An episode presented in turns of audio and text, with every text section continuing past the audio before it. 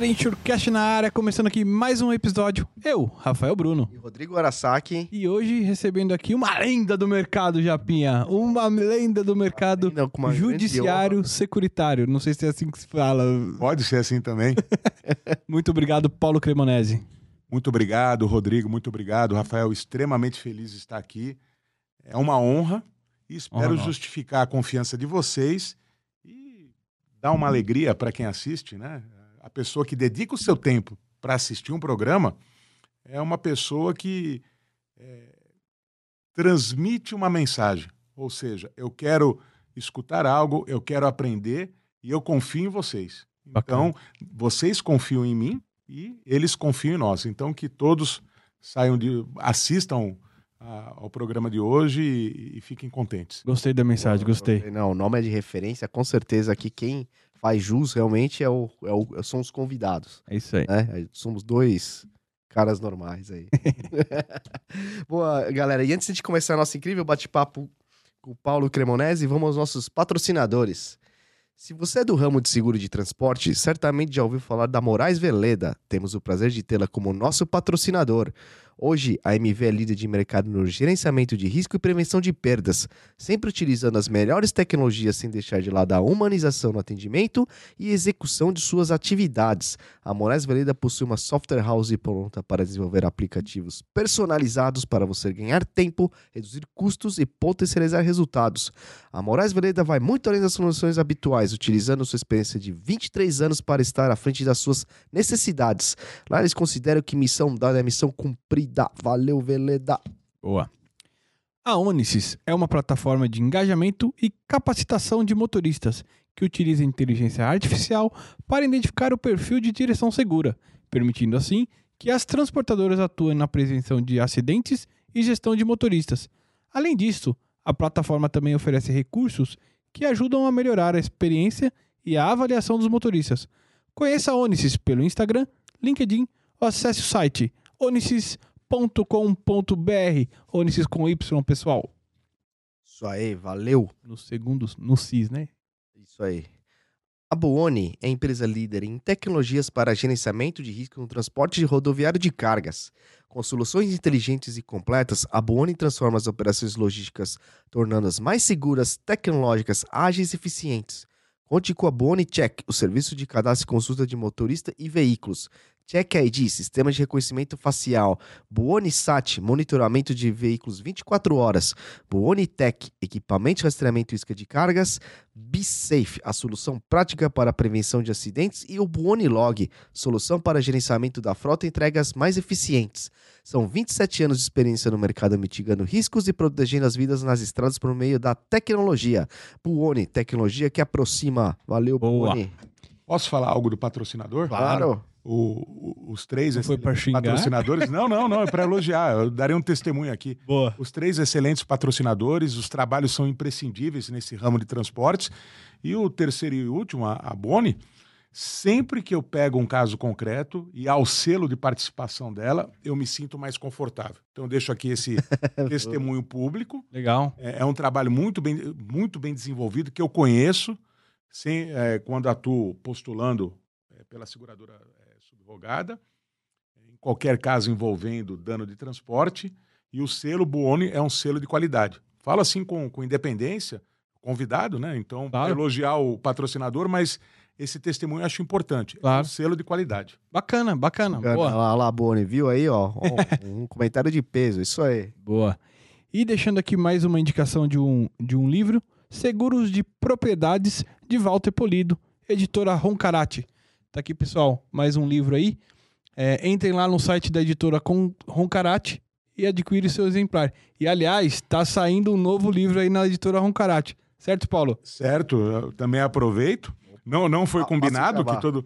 O Walter Polido é uma pessoa fabulosa, gosto demais dele. Teve aqui com a gente também. É um acadêmico é, magnífico de, de escola, como o pessoal da área jurídica gosta de dizer, né? De Uma forma pomposa. E uma pessoa querida, generoso, bravo às vezes, mas generoso. É, já me convidou para participar de muitos cursos, então sou profundamente grato. E a Roncarate eu não, não tenho nem o que dizer. Quando eu e Márcio Malfatti é, unindo as turmas de 2018 e 2019 do curso de especialização em Direito de Seguros da Universidade de Salamanca, Espanha, resolvemos é, organizar um livro.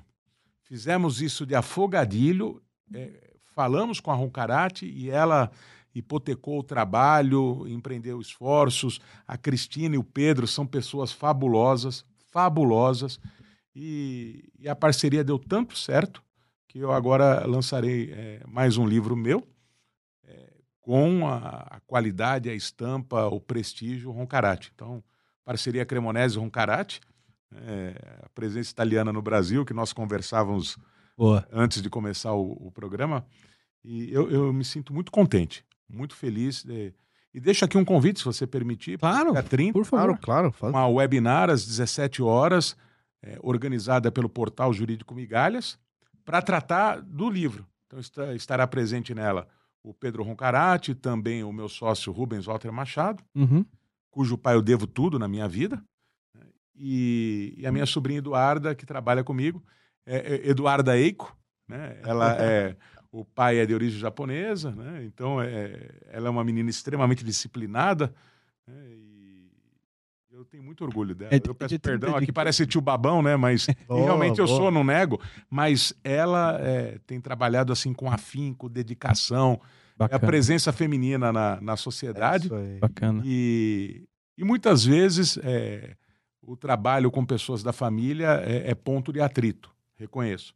Mas outras vezes é ponto de grande alegria. No meu caso, é, eu acredito que a sorte afejou e, e é um Legal. motivo, uma razão de grande alegria. E é dia 30 de é. quê? 30 agora. 30 de maio. 30 tá de maio. É, o vídeo vai ter saído depois, pessoal, mas o livro, qual é o livro? Ah, o livro é Temas de Direito do Seguro, de Seguros e Transportes, com questões, com temas, assuntos, como o próprio nome diz, jurídicos, é, teses do dia a dia, que como advogado eu defendo para o mercado segurador na área de, da carteira de transportes. Uhum. Então, o ressarcimento em regresso não é o meu único foco de atuação, mas é o principal. Legal. E, e tudo aquilo que eu, que eu vivencio no, di, no dia a dia profissional, eu coloquei ali no livro. Bacana. E você diria que teria bastante dicas ali para os subscritores aprender as, os prós e contras ali, enfim? Espero que sim. Né? Decantado algum juridiquês, porque é necessário, uhum. mas decantado isso, é, é possível ao subscritor perceber algumas coisas que, respeitosamente falo, é, devam ser aprimoradas na elaboração de um contrato de seguro. Legal. É, vencida essa etapa, aprimorado o clausulado, a vida da seguradora fica mais fácil, a vida do corretor de seguros fica mais fácil, a vida do segurado fica mais fácil. Eu acho que a própria existência desse programa, qual, qual é o objetivo fundamental?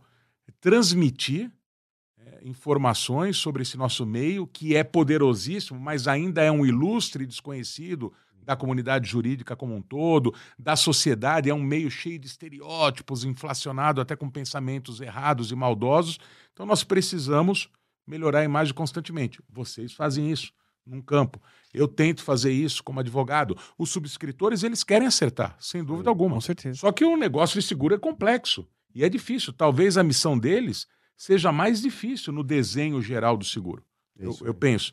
E, e, e o livro, é, apontando experiências, vivências lá no Poder Judiciário, talvez ajude. É, me, eu espero ter escrito de uma forma didática e que mesmo aquele que não não tem forma, não, não, não é formado em direito, não tem essa formação, seja capaz de entender.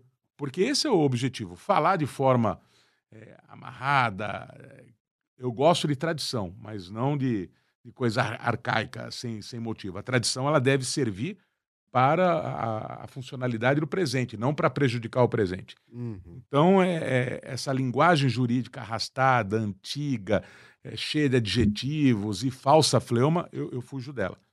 O meu objetivo é aquele que não trabalha com direito, mas é obrigado a enfrentar é, o, a, o direito como um todo no dia a dia, consiga entender o livro. Bacana. Se eu conseguisse, eu seria uma das pessoas mais felizes. É, e, e, o legal é que você também traz um, um, os pontos de reflexão, né, em relação àquele assunto. Sim.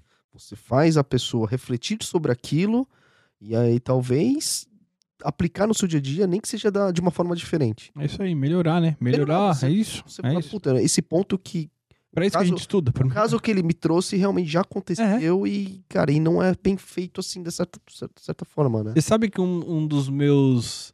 É, do, um, uma das coisas que eu gosto de fazer no meu trabalho é ler, a- a- é ler os processos de ressarcimento. Porque ali eu tiro muita informação do que eu tô fazendo de errado. Nas cláusulas de GR, por exemplo. A, a experiência, é, ela é talvez a, a grande professora.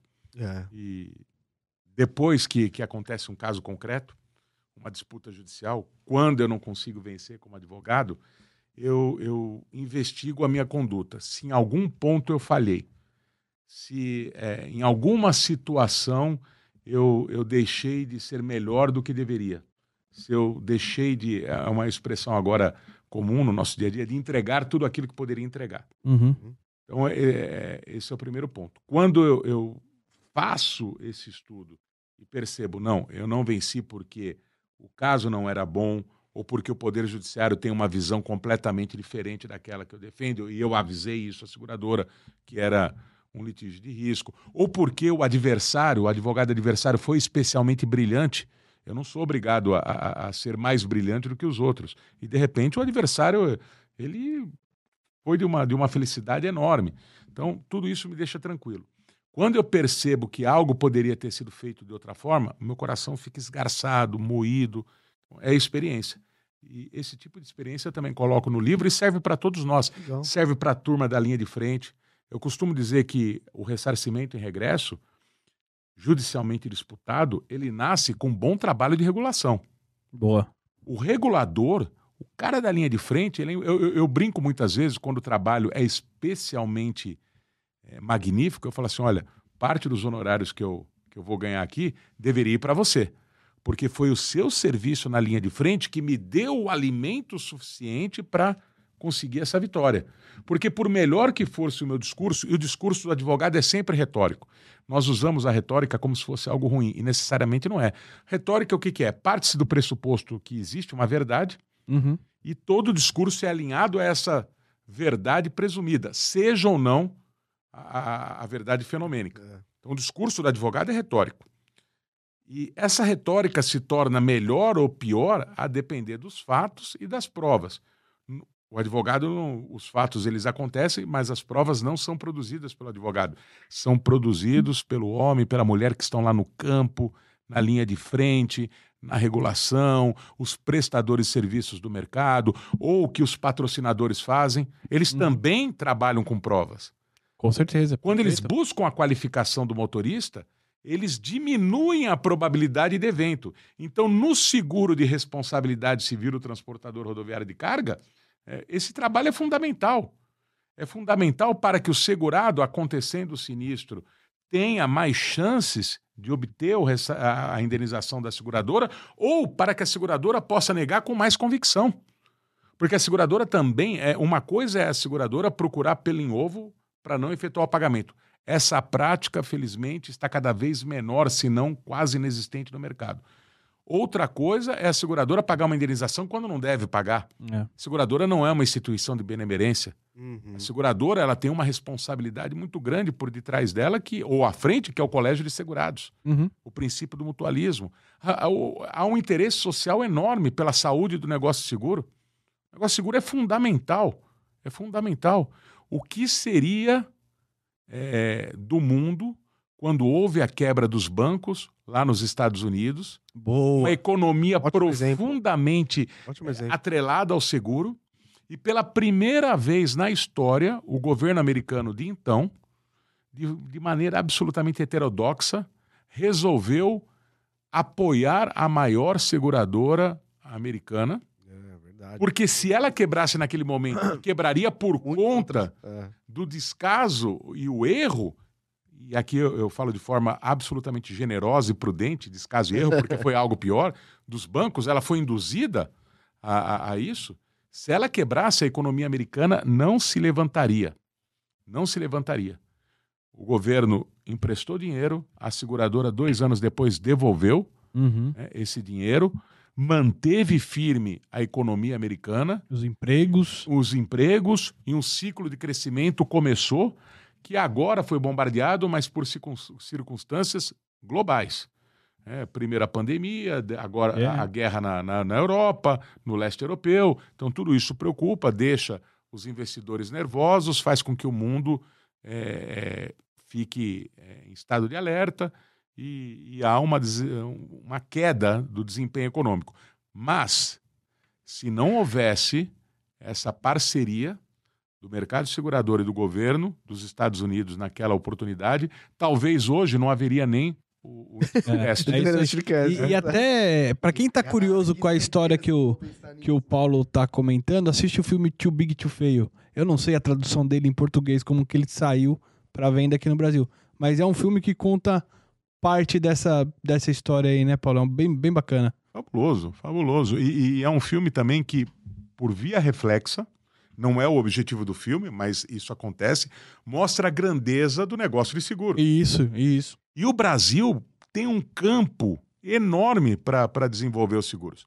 É bem verdade que o nosso país, nós- todos nós sabemos, é, ele é carregado de problemas históricos, endêmicos, assimetrias sociais, coisas terríveis, mas não é menos verdade que existe um universo de pessoas economicamente ativas e grandes oportunidades. Uhum. E o seguro precisa ser melhor desenvolvido. Há uma cultura de seguros ainda por é, é, crescer, florescer aqui no Brasil.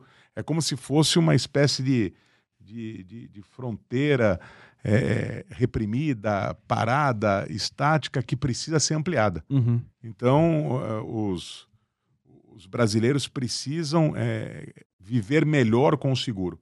Isso, para os corretores, para a, a turma do marketing de cada seguradora, né, eh, eu penso que, que- que é uma mensagem poderosa Isso. né?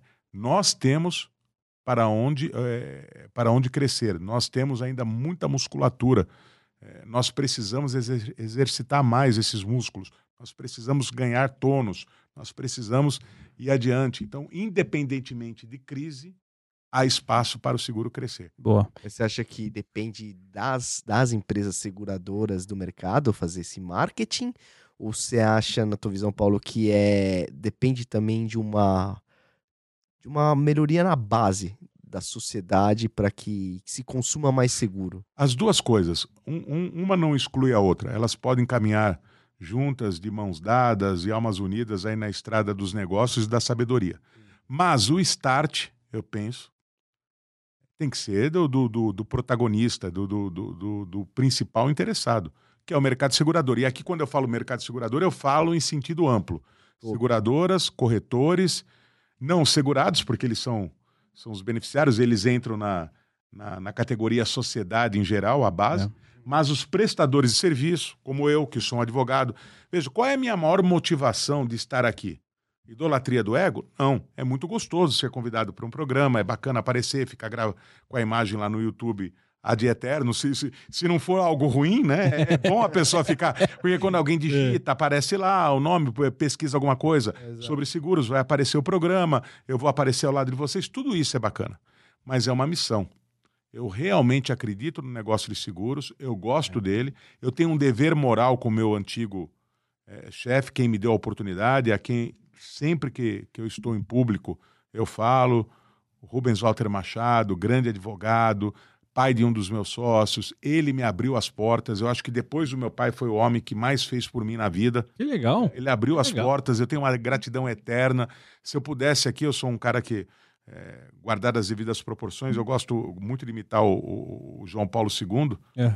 porque ele era um homem de, de grandes gestos, né? Aham. É, é, no bom sentido, teatral. Aham. Então, se eu pudesse, eu me levantaria aqui, cravaria os joelhos no chão para agradecer. A- a- a- a- eu, eu falo de, de forma carinhosa ao velho Rubens, Bacana. que me deu, Bacana. que me abriu as portas. É, senão, eu não saberia nem o que, o que, o que era é, o, o negócio de seguro, não saberia o que era ressarcimento e regresso, não saberia a importância é, das seguradoras. Eu entrei, eu comecei como estagiário, ele precisava de um estagiário, Aham. conhecia é, é, um, um amigo da minha mãe, comentou que precisava de um estagiário e queria alguém sem vícios. Alguém, eu, eu tive essa oportunidade, eu sou, sou muito grato a Deus por isso, a- aos meus pais. Eu não precisei trabalhar quando era jovem, eu só estudei. E ele queria exatamente alguém sem nenhum tipo de, eh, de vício profissional, ou seja, alguém para a mentalidade ser moldada. Boa.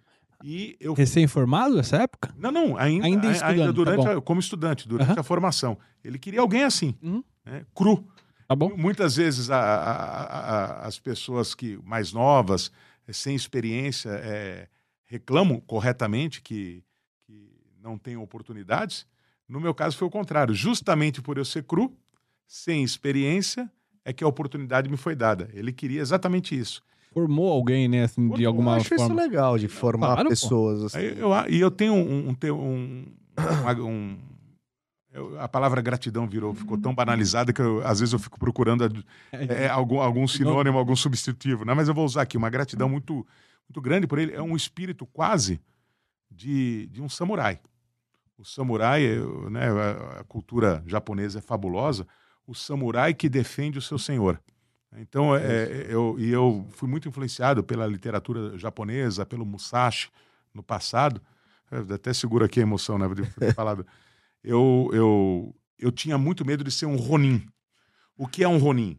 É um samurai que falha na sua missão e se torna um sem-mestre. Então, é, ele, ele é um samurai, mas o seu status de samurai, e num- na sociedade feudal japonesa, o status era muito importante. É, o- como a pessoa se apresentava para o mundo, o que ela era. Uhum. É uma, uma sociedade muito disciplinada, muito, muito formal, e, e até por isso que eu, que eu a amo bastante. E esse, esse samurai não podia falhar. Ele virava um Ronin. O Ronin era praticamente um, um, um caso perdido É, na, na É, no- no tecido. né? É. social japonês daquele tempo. E ele. E, e- eu, eu tinha muito medo, eu não quero ser um Ronin. Eu, eu, eu gostava tanto e tinha tanta gratidão que eu atravessava a rua quando estava ao lado dele no sentido do trânsito, para que se acontecesse um acidente, o carro pegasse primeiro a mim e não a ele. Caramba! Caramba. Era um sentimento de, de defesa. Aham, aham. É, talvez até essa é a vantagem de muitas vezes você não ter nenhum vício profissional. Não estou dizendo que quem tem Não, experiência na- claro. o que eu quero dizer é o seguinte: quando, quando não se tem É um- nenhum tipo de experiência profissional, aquela primeira fica muito marcada. Marcado, é isso aí. E lá eu sempre trabalhei só com ele, a vida toda. Hum. Depois ele, infelizmente, foi vitimado pelo, pelo câncer, morreu. E, e ao lado do filho dele, os outros dois advogados que trabalhavam para ele, né, que era, por sua vez, sócio do, do Esmera, Uhum. que o Esmera é bem famoso no mercado Claro. segurador, como comissário de avarias, regulador de sinistro, nós formamos a sociedade. Eu, na, na mesma época, eu estudava com o Cristo Esmera.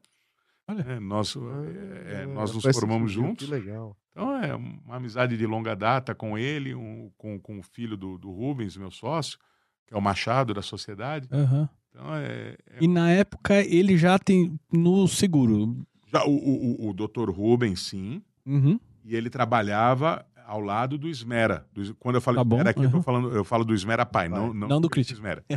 o Christian Esmera já trabalhava com o pai, isso é muito bonito também. O Christian Esmera, menino, menino, trabalhava com o pai. O pai o levava a reuniões, o pai o levava eh, a participar da, de algumas apurações em campo aberto. O Christian frequentava bastante o porto como, como eh, ajudante de comissário de avarias. Isso deu muita força para o Christian, uma experiência. Quando o Christian se formou, ele já conhecia bastante o meio. Uhum.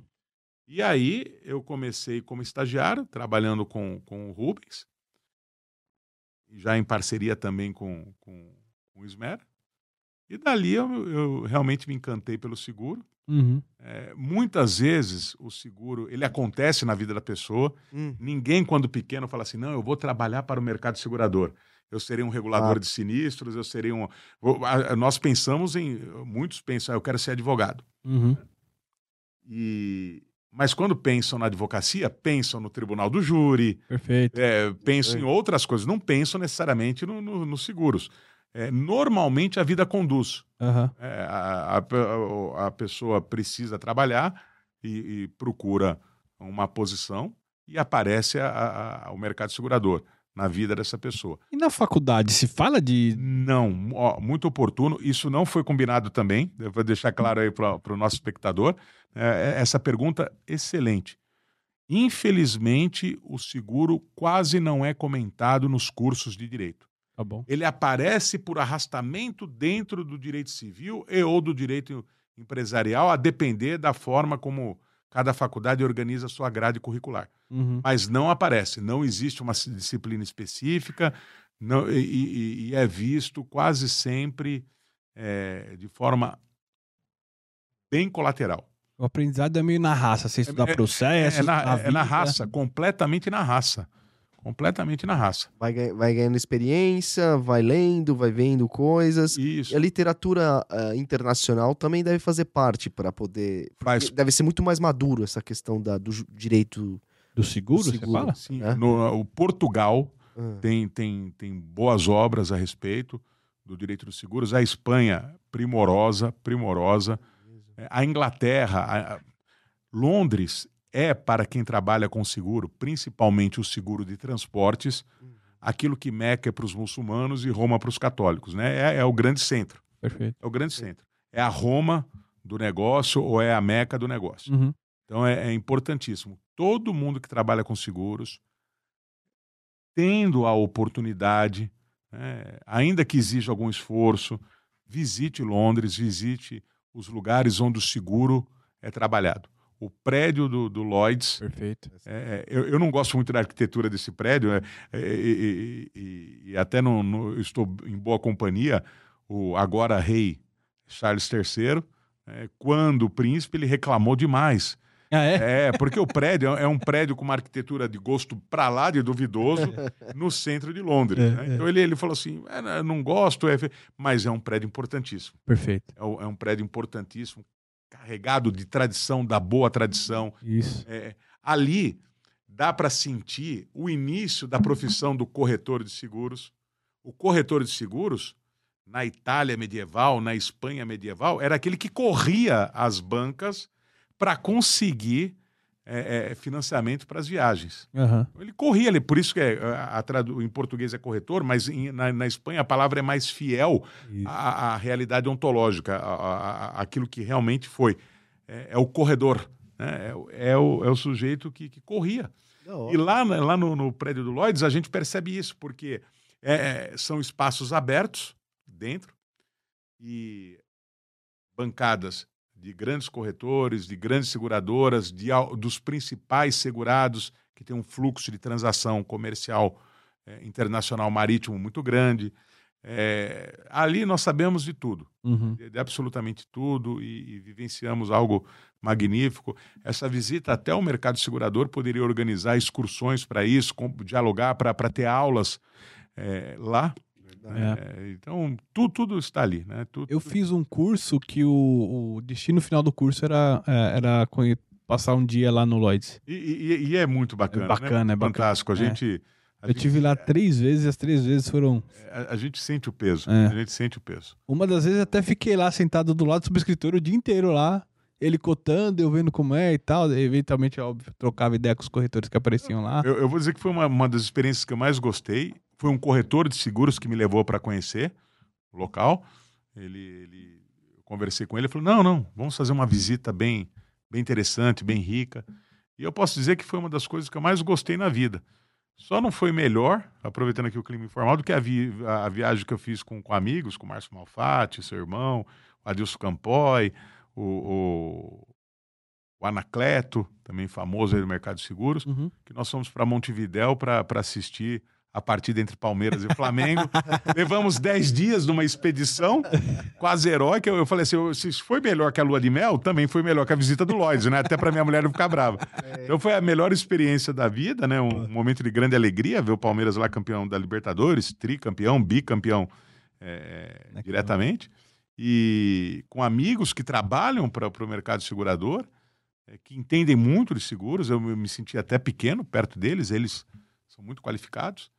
E a- a- um- uma, uma, uma experiência de vida fabulosa. Mas a do Lloyd chegou perto. Boa. Até então, até então a do Lloyd, a do Lloyd eu falava assim, empatava com a lua de mel. A- é- essa, essa do Palmeiras superou as duas. É, eu vou ter muitos amigos que não vão me perdoar se eu não te perguntar agora. Você, como bom advogado, Palmeiras tem ou não? brincadeira, brincadeira. Não, não, mas eu- isso é, é um tema extremamente polêmico.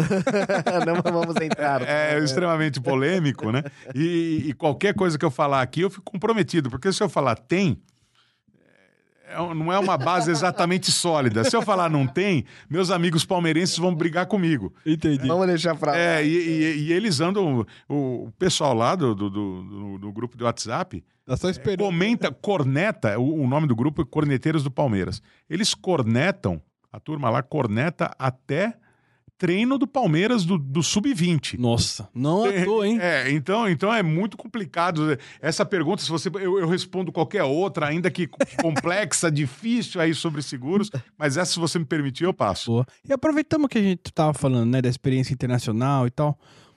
Um advogado brasileiro representando causas nos tribunais afora aí. Como é que é? É respeitado ou não é? Enfim. Nos tribunais propriamente dito, dificilmente o advogado brasileiro atua. Por quê?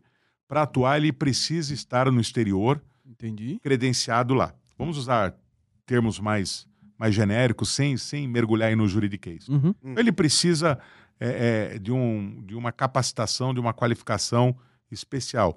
Se ele consegue isso, ele já não é mais necessariamente um advogado brasileiro. Tá bom. Ele tem a nacionalidade brasileira, mas ele, ele se tornou um advogado italiano, um advo- um advogado britânico, um advogado japonês, um advogado português, ele está lá. Eu agora estive em Portugal, fui a Coimbra, existe uma, uma oportunidade boa de, de eventualmente estudar em Coimbra, doutorado. Conversei com uma brasileira que está lá, que é, que, que é amiga, querida, tanto ela como o marido, e ela é brasileira, evidentemente, mas já se tornou uma profissional portuguesa. Está credenciada lá. Entendi. É, então, é, ela pode atuar no tribunal. Normalmente, o brasileiro atua ao lado de um profissional local. Ah, Nós, por exemplo, Ah, tá. o- nós temos é, parceiros é, em quase é, todo mundo, principalmente em Londres, é, e, e nós atuamos em conjunto. O que acontece, a sua pergunta foi muito feliz e me faz lembrar de um caso. O que acontece muitas vezes é na fase extrajudicial de negociação é, algum, algum contragosto. Não, não é muito comum, o mundo mudou em parte, né? e as pessoas que são dos países mais ricos, mais envolvidos, com, com maior tradição acadêmica, não dá para comparar Brasil é, Espanha, Brasil e Portugal, Brasil e Reino Unido. É, a diferença é muito grande. Hum. O, Bra- o Brasil não pode nem se comparar academicamente à Argentina. A Ah, é? Argentina está bem à frente do Brasil. A qualidade e a quantidade de obras em direito dos seguros na Argentina infinit- infinitamente maior que a do Brasil. Caramba. A- Academicamente, a Argentina é um país muito mais sólido, muito mais forte do que o Brasil. Eu tenho um amigo argentino que ele falou, assim, nível de escolaridade também é muito maior. Que... É, você vê pessoas indo pra lá estudar medicina, por exemplo. é Não, é, e pessoas de baixa renda, assim, com nível de escolaridade Sim. muito alto. Sim, sim, na Argentina quase não tem. Consegue discutir história com é, você. não, não há analfabetismo. É. Depois até conto mais um, algo que eu, que, eu, que eu vivi lá. Mas em relação a, a esse contato com os advogados, uma vez eu, eu usei uma frase de efeito. Eu havia visto e ouvido essa frase num filme, guardei pouco frase bacana. Se um dia eu precisar, usarei. Aí guardei a frase. Estava à mesa de reunião, mais ou menos como estamos aqui. E o advogado alemão, eu senti, nós estávamos conversando em inglês, eu senti que ele me subestimou umas três vezes. Putz, sacanagem. Aí eu olhei para ele, coloquei o dedo em riste, mas de uma forma não agressiva, mas eu coloquei. Olha, a frase do filme.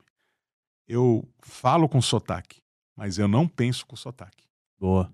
Já intimidou o cara. É, eu, eu penso que você está me subestimando. né? Vamos conversa, vamos começar novamente essa conversa. né?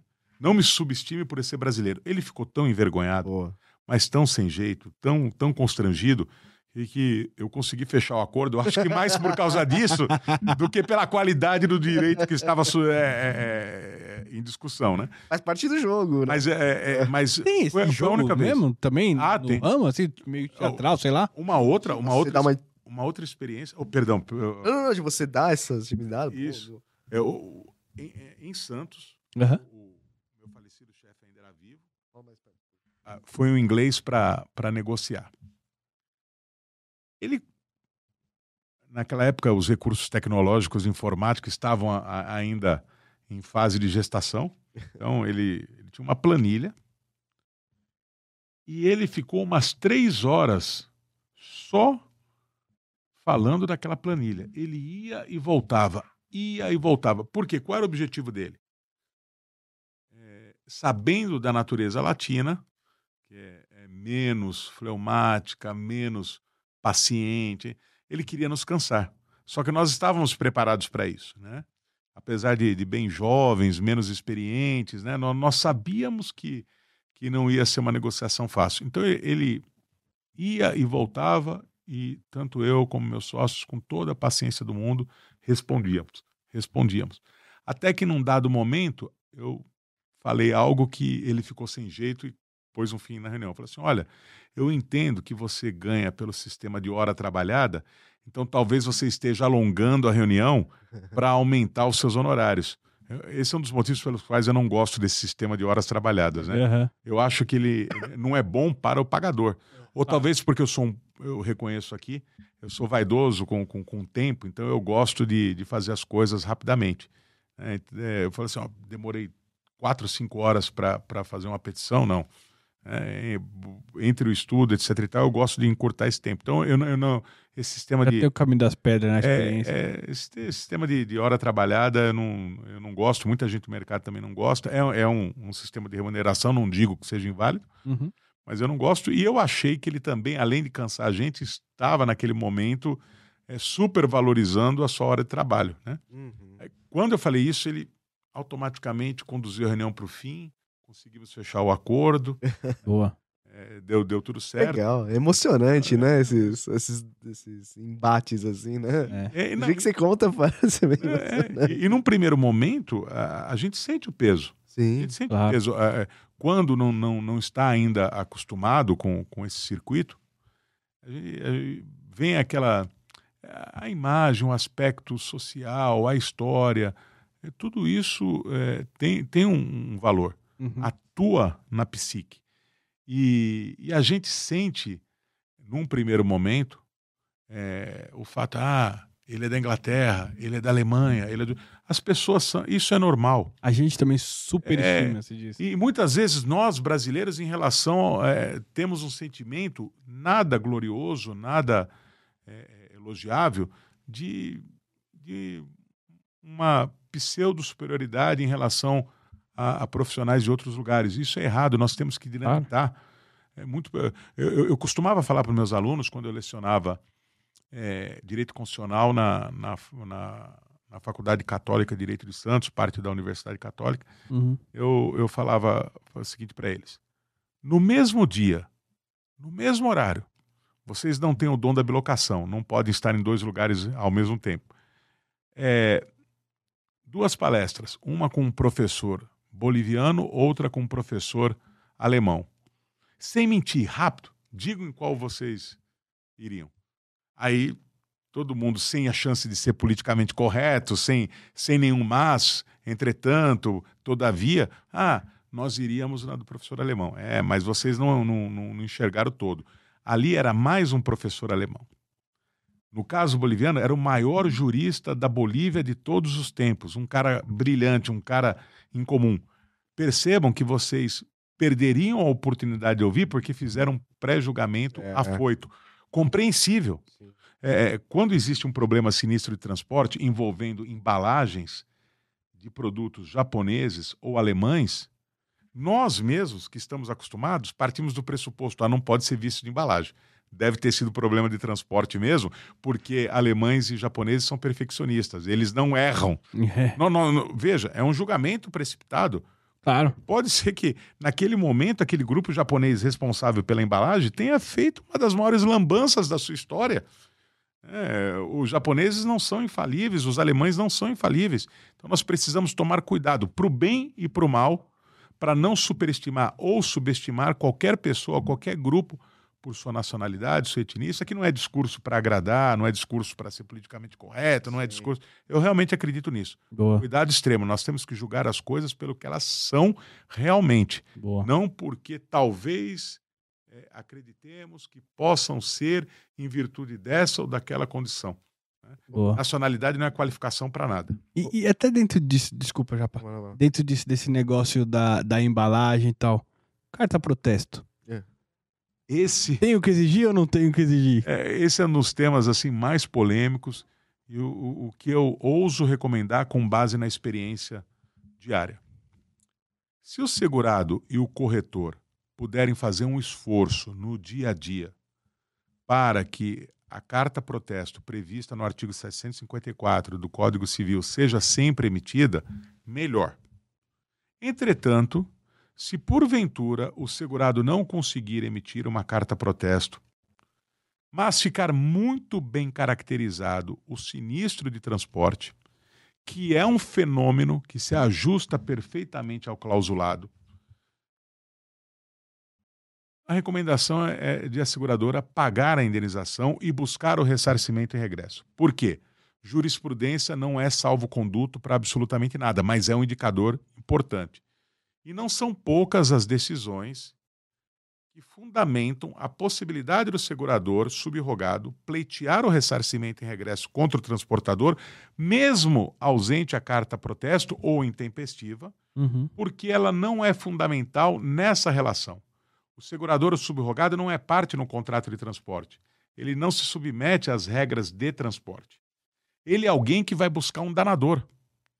Se, se esse danador é um transportador que não cumpre bem a sua função, ou se é um motorista alcoolizado, ele é um causador, de, ele é um danador, é um causador de dano. Ele é alguém que tem que reparar é, o dano que causou. Ok. Uhum. Então, a, a- a seguradora subrogada não, é, não se submete a essas regras, não se submete ao artigo 754. É claro que o direito é dialético por excelência, existe tese, antítese, e existem decisões para todos os gostos. Eu não posso cravar aqui para você, olha, todo caso, mesmo sem a carta protesto que a seguradora demandar em juízo, vencerá. Não, não posso.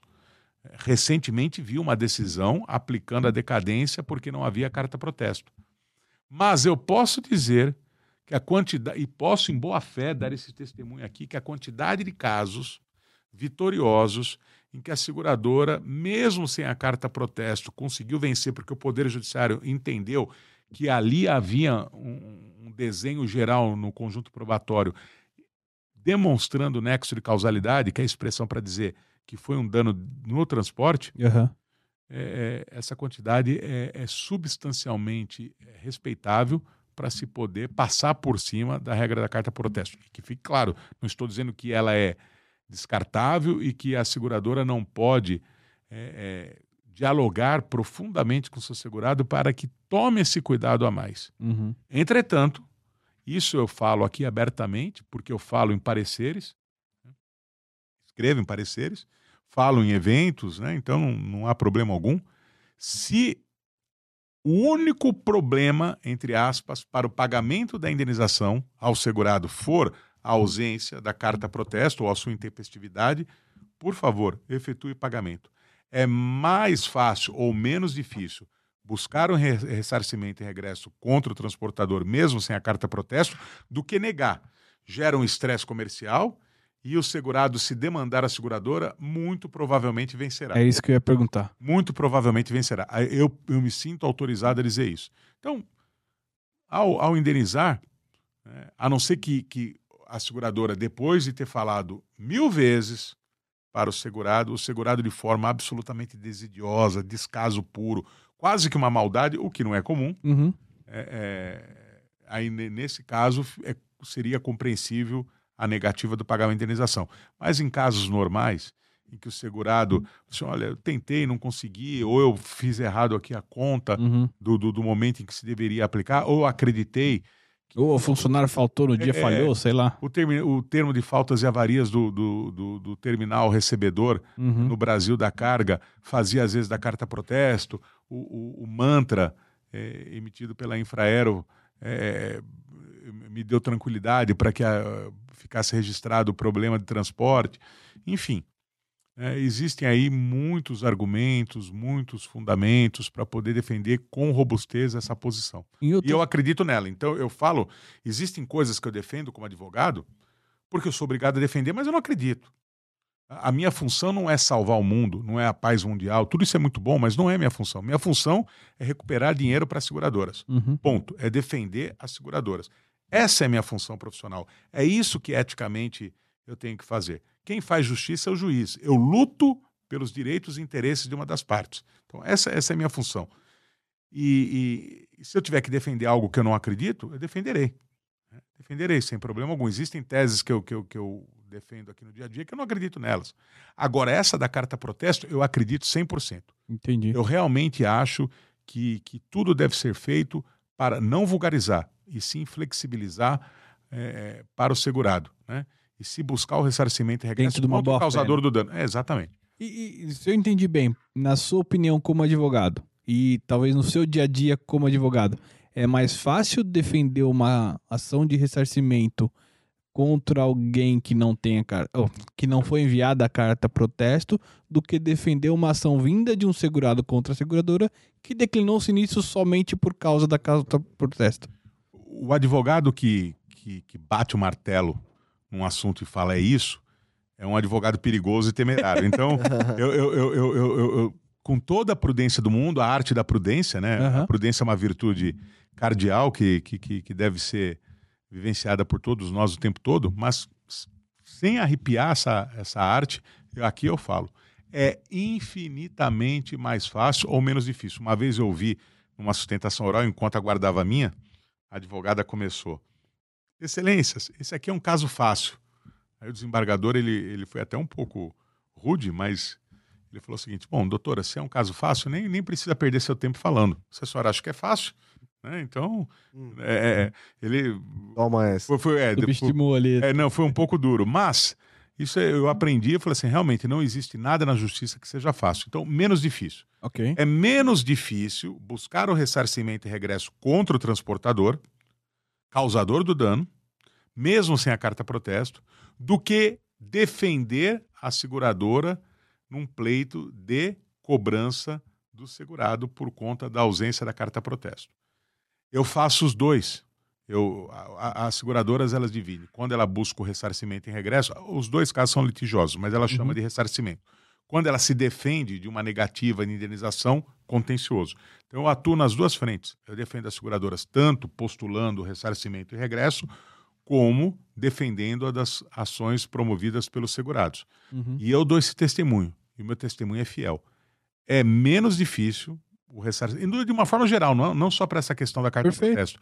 O ressarcimento em regresso, na carteira de transportes, o advogado que defende a seguradora, as seguradoras, começa a luta ganhando de 1 a 0.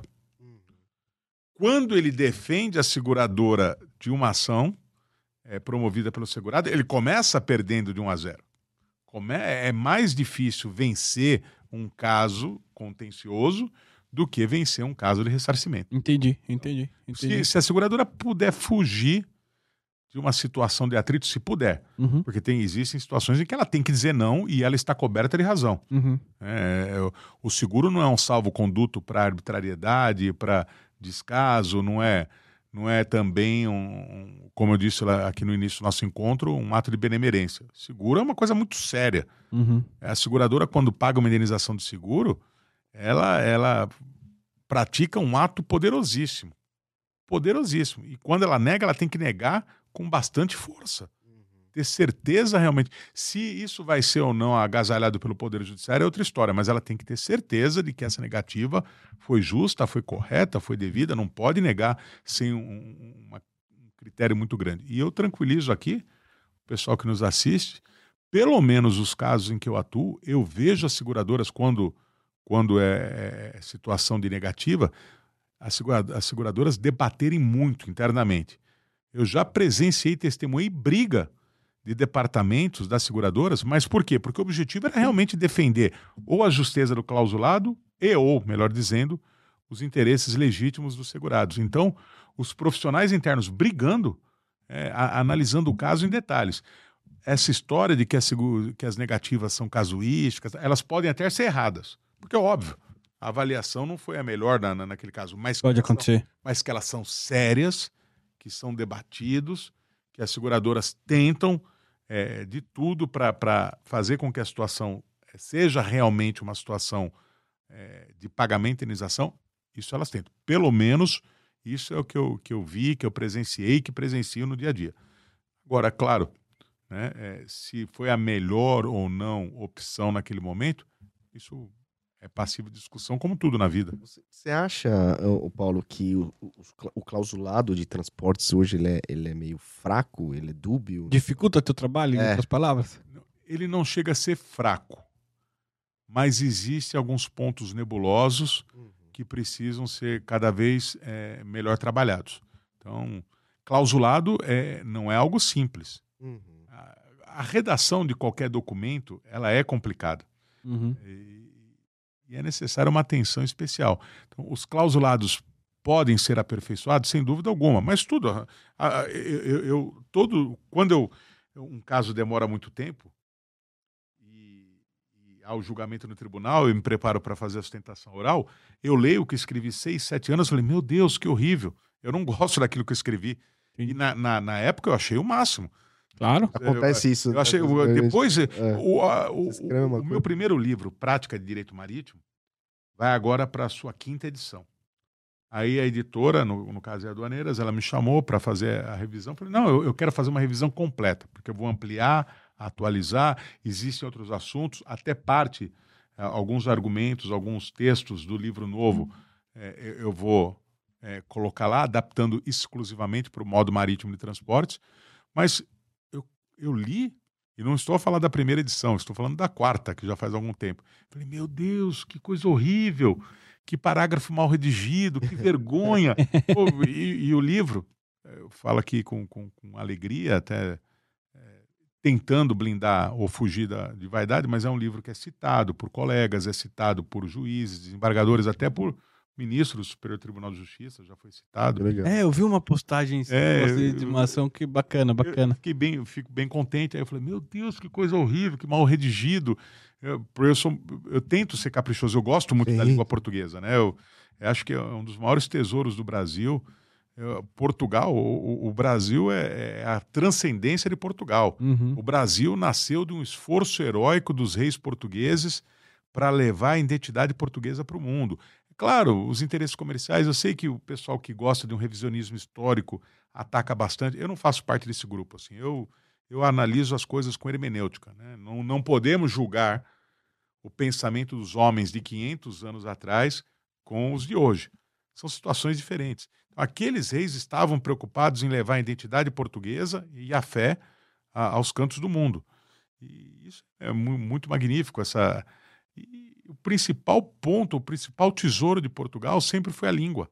Uhum. Então, por isso que eu, eu sou caprichoso. Provavelmente, ao assistir o programa, eu vou perceber, caramba, aqui eu escorreguei no português, aqui eu errei. Porque, claro, o, o debate eh, ao, ao, ao vivo aqui nesse momento, ele, ele faz com que, e a nossa língua é complexa, faz com que os erros aconteçam. Uhum. Mas, tanto quanto possível, eu, eu tento falar com clareza, escrever com clareza. E aquilo que era bom cinco anos atrás não é bom hoje. Ah, o mesmo raciocínio, eu falei tudo isso para chegar a esse ponto. Não tem a menor dúvida que quem redige o clausulado faz em boa fé e tenta fazer o melhor possível. E é fácil ser engenheiro de obra pronta. Né? Então, falar, ah, aqui está errado, tal, depois que o problema acontece, depois que a situação que reclama a interpretação acontece. Entretanto, é um trabalho de contínuo aperfeiçoamento para que a redação seja cada vez mais precisa, mais simples, sem tantos glossários, remissões.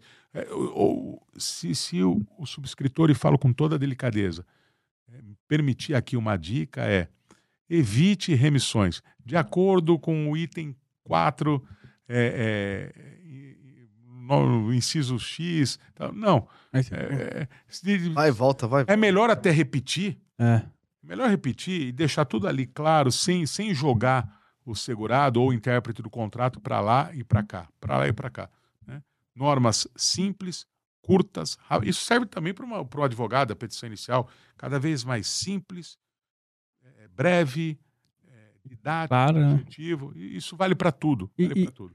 E, e talvez, um, aí falando um pouco do lado de dentro da seguradora, uma coisa que falta pra gente e, e aí em geral é buscar se retroalimentar disso. Pô, o que, que tá acontecendo aí que eu preciso melhorar aqui, sabe? Porque eu acho que um trabalho aqui impacta diretamente no do outro, né? Então.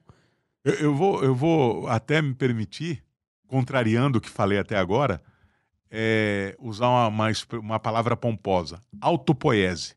Existe a teoria autopoética do direito, e essa autopoese, o que, que é? Exatamente isso que você falou: a retroalimentação.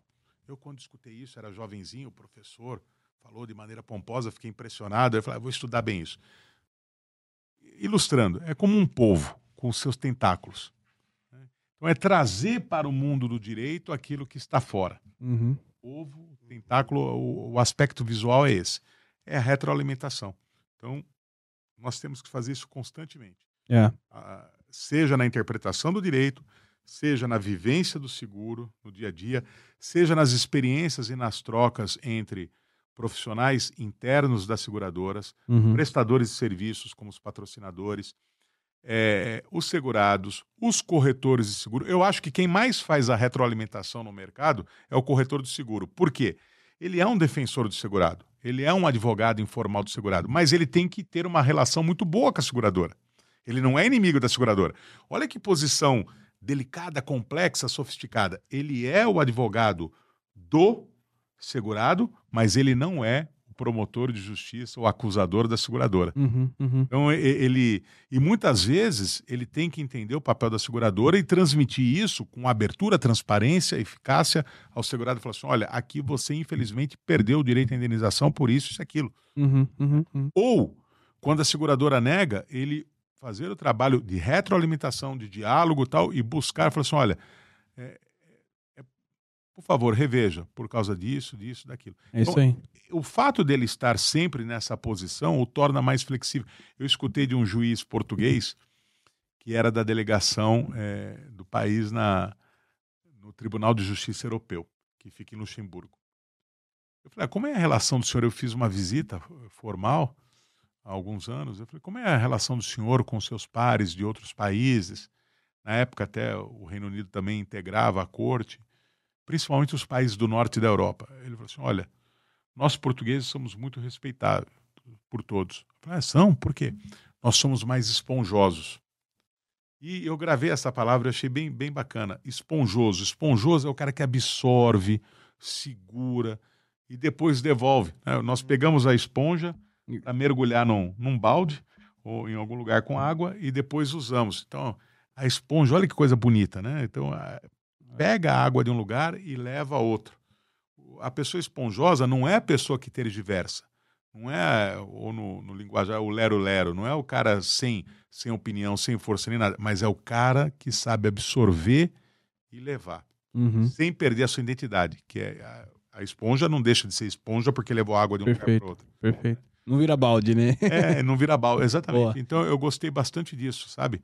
É, eu acho que nós temos que ser, nós que trabalhamos com seguro, ser esponjosos saber lidar com situações, entender a dificuldade do outro.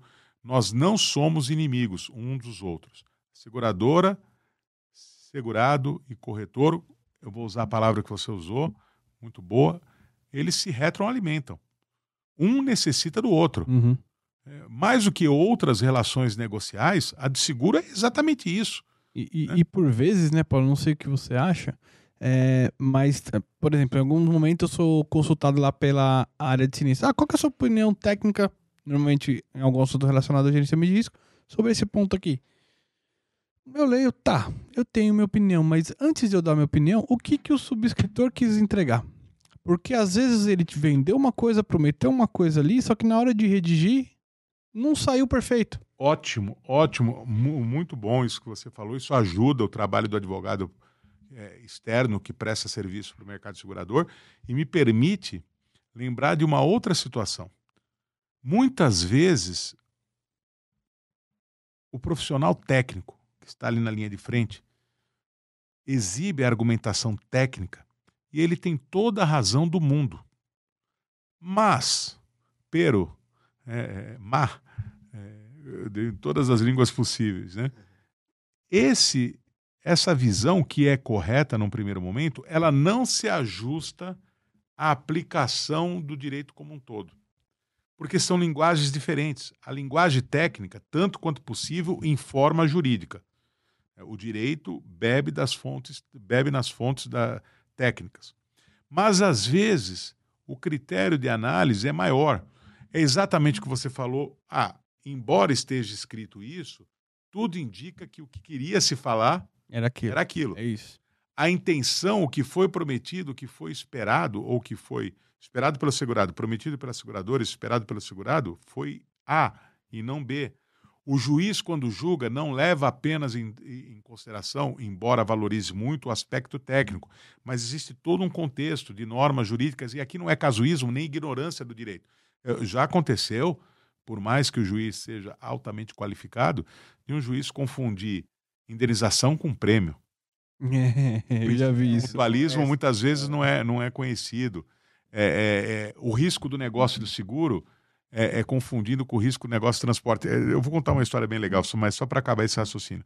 É, então, é, é muito oportuno isso que você falou, porque é, essa intenção é levada em consideração também.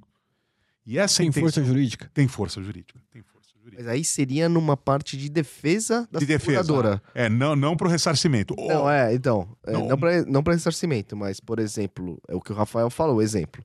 Na verdade, eu quis dizer isso. Diferentemente do que está escrito, mas o que vale não é o que está realmente escrito. A expectativa. Um amigo meu, que também estudou em Salamanca, Ricardo Vilar, ele é presidente da Comissão de Direitos Seguros da OAB do Rio Grande do Sul. Um Cara muito inteligente, muito, muito brioso. E num, num evento que estava presente o falecido, a quem rendo aqui homenagens, ministro Paulo de Tarsan Severino, que- do ministro do Superior Tribunal de Justiça, oriundo da magistratura gaúcha, um evento da ida, lá na, na meu Deus do céu. Gramado, você falou às vezes de lapso de memória, né? Me deu um lapso agora a, a cidade Gramado. E ele falou algo muito bacana, mais ou menos com essas palavras, eu ouso repetir aqui. Existem duas grandes deslealdades no negócio de seguro. A primeira delas, a fraude, que é crime, Hum. mas é uma deslealdade profunda do segurado em relação à seguradora. E a outra é o segurado que, em boa fé, acredita ter uma proteção securitária e depois descobre pelo, pelo, por algum critério qualquer, mas casuístico e não necessariamente é, verdadeiro, que ele não tem essa proteção. Então, para um lado e para o outro. Eu achei que ele foi muito feliz, né? E nós, o segura... a fraude é crime, volto a insistir, e, a- e por causa da fraude, muitas vezes as seguradoras são rigorosas é, demais em, em algumas análises e com, de, de maneira compreensível, porque o medo da fraude é muito grande, principalmente nos seguros de massa. E é, não informar adequadamente o segurado é um erro. É então, isso é muito importante, essa transparência e, e esse sentimento que você colocou na hora de interpretar é, o que eu realmente quis vender, porque eu não posso também é, buscar casuísmo. Es- É isso aí, se esconder atrás de algo mal feito, digamos assim, né? Ainda nesse ponto, o Cremonese, em relação. Vai, vamos agora partir para o ressarcimento, né? É, eu, já, eu já lidei, eu vi alguns casos assim, por exemplo, casos de roubo, onde você, sei lá, tem uma ferramenta de gerenciamento de risco lá e mesmo assim é, foi, foi rou- roubaram a mercadoria, é, e só que assim, a, a alegação é que aquele devido equipamento que estava lá não impediria o sinistro de ocorrer. E muitas vezes é, é é, não, não, não há ressarcimento por conta disso. Isso é isso tem uma jurisprudência em relação a Tem, isso? tem, e, e- e posso, eu gosto muito desse assunto, roubo de carga, é um assunto, é um, é um dos temas de, de vida profissional. Roubo de carga, primazia da jurisdição nacional, re- ressarcimento integral, princípio da reparação civil integral, são casos em que eu realmente acredito. Aqui o- os amigos que trabalham para as transportadoras podem ficar um pouco bravo comigo, mas não se esqueça que eu sou advogado do mercado segurador e com a Sim. carteira de ressarcimento, com a carteira de transportes e a busca do ressarcimento como missão primeira. Então lá atrás eu defendi uma tese, escrevi muito a respeito de que o roubo não mais configuraria causa de exclusão de responsabilidade do transportador, independentemente de gerenciamento de risco ou de qualquer outra condição, pelo simples fato de ser previsível. Foi uma tese vanguardista que, num dado momento, ganhou força no Poder Judiciário, ganhei alguns casos, mas depois o Poder Judiciário reviu sua posição e falou: não, é, o roubo exclui a responsabilidade do transportador, não cabe ressarcimento. E eu comecei a perder muitos casos. Aí o que, que eu fiz? Eu é, me posicionei no sentido: olha, embora eu acredite na tese, é, não convém entrar com a ação. E durante algum tempo eu fiquei amornado com isso, mas intimamente acreditando na possibilidade de ressarcimento. Com o tempo, surgiu uma tese intermediária e tem muito a ver com os nossos patrocinadores para até enfatizar a importância de cada um deles, e não falo isso porque são os patrocinadores, eu realmente acredito nisso. Sim. O ressarcimento e regresso será possível, no caso de roubo, quando o transportador não tomar todas as cautelas que dele razoavelmente se deva esperar, entre elas o cumprimento rigoroso do plano de gerenciamento de risco. Porque se ele segue o plano de gerenciamento de risco, se ele obedece às orientações da Buoni e, e de outras empresas do setor, se ele cumpre tudo aquilo que a seguradora falou e sugeriu, e mesmo assim o roubo vier a acontecer, ele não pode ser responsabilizado. Uhum. Perfeito. Não pode. Beleza. Se ele não cumprir, aí dependerá é, do caso concreto. O tipo de falha, se foi uma falha significativa, que gerou agravamento de risco e contribuiu para o sucesso do roubo, ou se, se essa, esse pequeno erro, essa pequena falha não, não Nada disso foi realmente decisivo para a ocorrência do roubo. Então, essa posição intermediária me parece bem razoável. E, recentemente, a sessão de direito privado do Tribunal de Justiça de São Paulo, no enunciado 15, para quem for corretor, para quem trabalhar aí com, com, com, esse segmento, pesquise que vale muito a pena, enunciado 15 do, do, do Tribunal de Justiça de São Paulo, sessão de direito privado, enfatizo. É, disse, mais ou menos com essas palavras, o seguinte: mesmo que o transportador seja beneficiário de cláusula de isenção do direito de regresso, e, em caso de roubo, se houver alguma falha operacional significativa, é possível ressarcimento e regresso.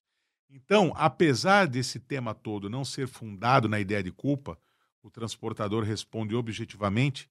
Né, se ele não entregou a carga da mesma forma que recebeu, ele, em princípio, é responsável. Hum. Isso que é imputação objetiva não há necessidade de investigação de culpa. No caso de roubo, convém. E aí, mais uma vez, eu enfatizo o trabalho dos patrocinadores e o trabalho da turma de linha de frente.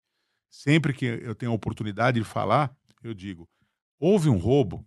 Se você trabalha numa seguradora, como apurador, é, como o regulador, por favor, tome todos os cuidados possíveis do mundo, porque é o seu trabalho que vai fortalecer a seguradora para eventualmente negar o pagamento de indenização no caso de seguro de responsabilidade civil, é, facultativo por desvio de carga, uhum. ou buscar o ressarcimento em regresso no caso de seguro de transporte e imputar a responsabilidade ao transportador, dizendo, neste caso, o roubo não exclui a sua, o seu dever de reparação, porque você agravou o risco, você fez isso, você fez aquilo, então o roubo tem um peso maior. Boa. E o agravo de risco é previsto no Código Civil, certo? É previsto no Código Civil e, e, e é, da, é da índole do negócio de seguro. Hum. O segurado tem que entender: o seguro é uma proteção poderosíssima. É aquilo que restitui o seu status patrimonial é, depois do ocorrido fenômeno previsto na, na apólice. Mas não é um salvo-conduto. Tá. É, ele tem que tomar as cautelas. Ele não é porque eu sou um, eu, eu, tenho seguro de automóveis que eu, que eu vou dirigir embriagado. Não é porque eu tenho o seguro residencial que eu, que eu vou deixar a, a, uma, um interruptor acionado, a luz ligada a noite toda sem necessidade. Né? Não, não, não, não vou abusar das recomendações técnicas no, no, uso dos aparelhos. O seguro, nós, nós temos que ter, é, isso faz parte da cultura. E aí é aquele trabalho de base que você falou na sociedade. Todos nós temos que ter seguro para quase tudo e torcer para não ser usado. É. Torcer, não, não, não existe isso assim, não, eu tenho seguro, tomara que aconteça. Não, ninguém quer é. isso. Porque, veja, o seguro restitui seu status patrimonial, mas não muda a tristeza moral por um sinistro, se houver vítima, alguém da sua família não vai não vai ressuscitar a pessoa, não vai. Não vai a, a, todo sinistro tem uma carga de tristeza muito grande. Nenhum se. Eu falo que às vezes eu quero mudar de profissão, porque eu, eu gosto muito do que eu faço. Gosto. E, e tenho muito que agradecer em todos os aspectos é, psicológico, moral, social, econômico, financeiro. Mas eu, eu trabalho com crise. Eu trabalho com problema. É, ninguém ninguém olha para um advogado todo feliz da vida, né? Ou, ou, ou, vai ao médico contente. Ah, eu vim aqui só por vir. Não, é, sempre, sempre tem uma carga emocional por trás. O bacana é ser dono do restaurante, trabalhar com turismo. Claro que tem seu, as suas, as suas apurrinhações no dia a dia, as suas, os momentos de, de chatice, mas é um trabalho que, por alegria, o trabalho de vocês. É um trabalho. Ninguém vem aqui com raiva, triste. É um convite. É, isso aí. é um convite. Ninguém vem aqui, eu sou, eu sou obrigado a ver o Rodrigo, eu sou obrigado. Não, todo mundo vem aqui, poxa, que bacana, eu fui convidado, eu quero, quero participar, quero falar, quero. Então, aqui é um momento de alegria. Nem sempre isso acontece com advogado e com médico, né? Então, é, é por isso que a gente tem que é, valorizar cada momento os aspectos derivados da profissão, como este, por exemplo. E, se você me permitir, até pelo avançar do horário. Oh, perdão. É... é, então. Falar de outros. É, eu só queria encerrar com da MP. Já isso, era, era isso. Era até para nosso mercado. Famosa MP. Tão, né, é. fervoroso aí com essa MP, o que, que vai acontecer, não vai acontecer. Se você pudesse explicar pra gente o que, que é uma MP, como funciona, em que momento nós estamos da MP 153, é 153, não é isso? 153. A gente estava falando de... de, 1153 de, é, 2022. A gente estava falando anteriormente de, de redação mal escrita, mas, puta, essa foi muito mal escrita, Horrível. Meu Deus do céu, cara. A, a medida provisória é a faculdade que a Constituição dá ao Poder Executivo de fazer as vezes do Poder Legislativo, de forma excepcional. Quando houve a MP, eu já questionei isso, porque não havia urgência a, uma medida provisória só pode ser editada em caso de urgência.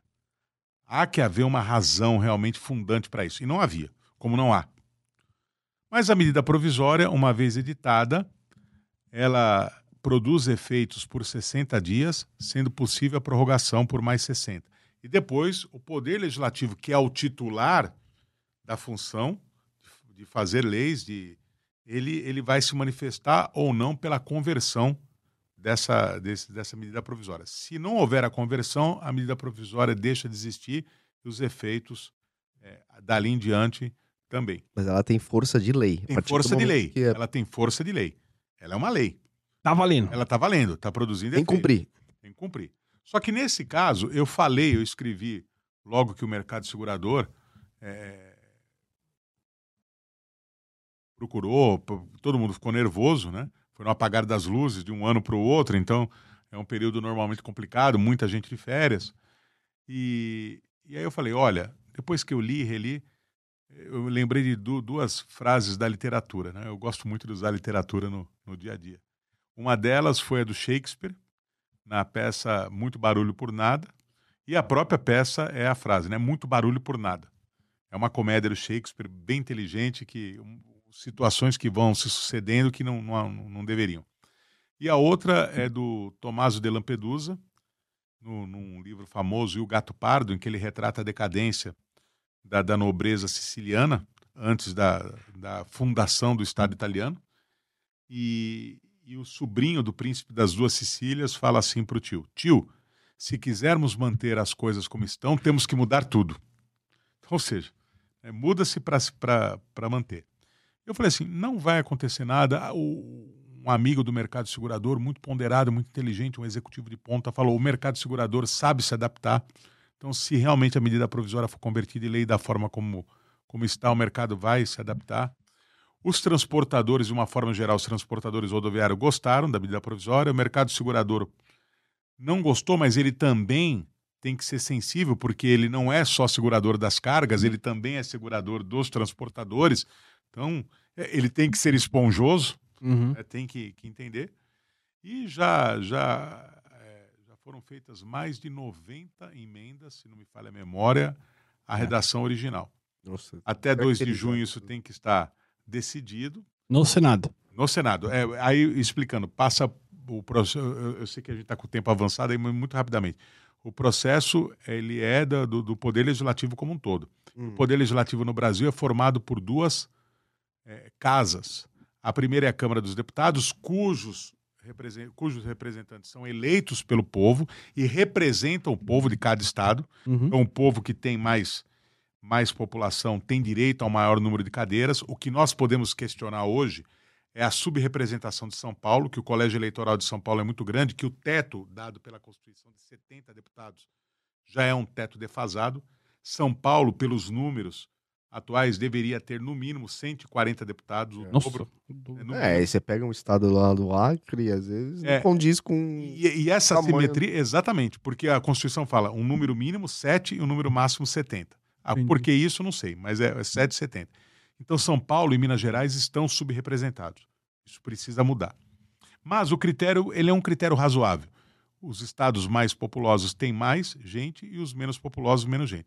E a igualdade, ela é dada pelo Senado, cujos eh, representantes, cujos eh, participantes são também eleitos pelo povo, mas não representam os povos de cada estado, representam os estados.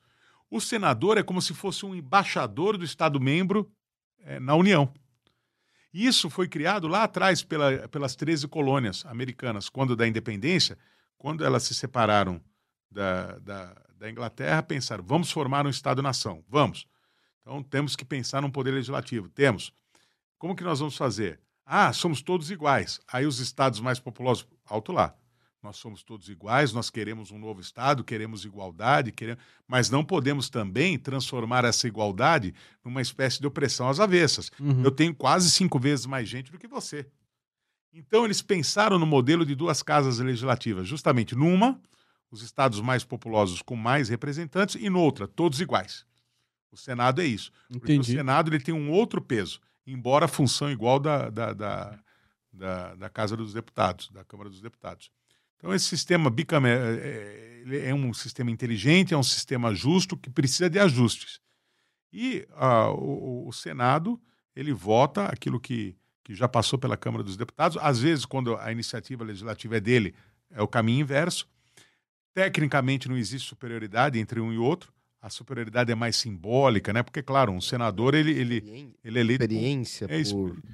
é, o Senado não, às vezes não significa que são pessoas é, tecnicamente mais experientes. Ou... De, de- de- isso o processo político deveria fazer, mas infelizmente É. não. Às vezes o senador Não, é, o é, intuito, dá, dá sim. até vergonha, né? É, não, Às sim, vezes, sim, quando a sim. gente vê o senador, fica até constrangido. Em tese, não, não, não de forma legal técnica, de forma simbólica, o Senado. Eu, particularmente, se eu, se eu me transformasse em um agente político do Estado, eu não ia querer ser presidente ou governador do Estado, eu ia querer ser senador.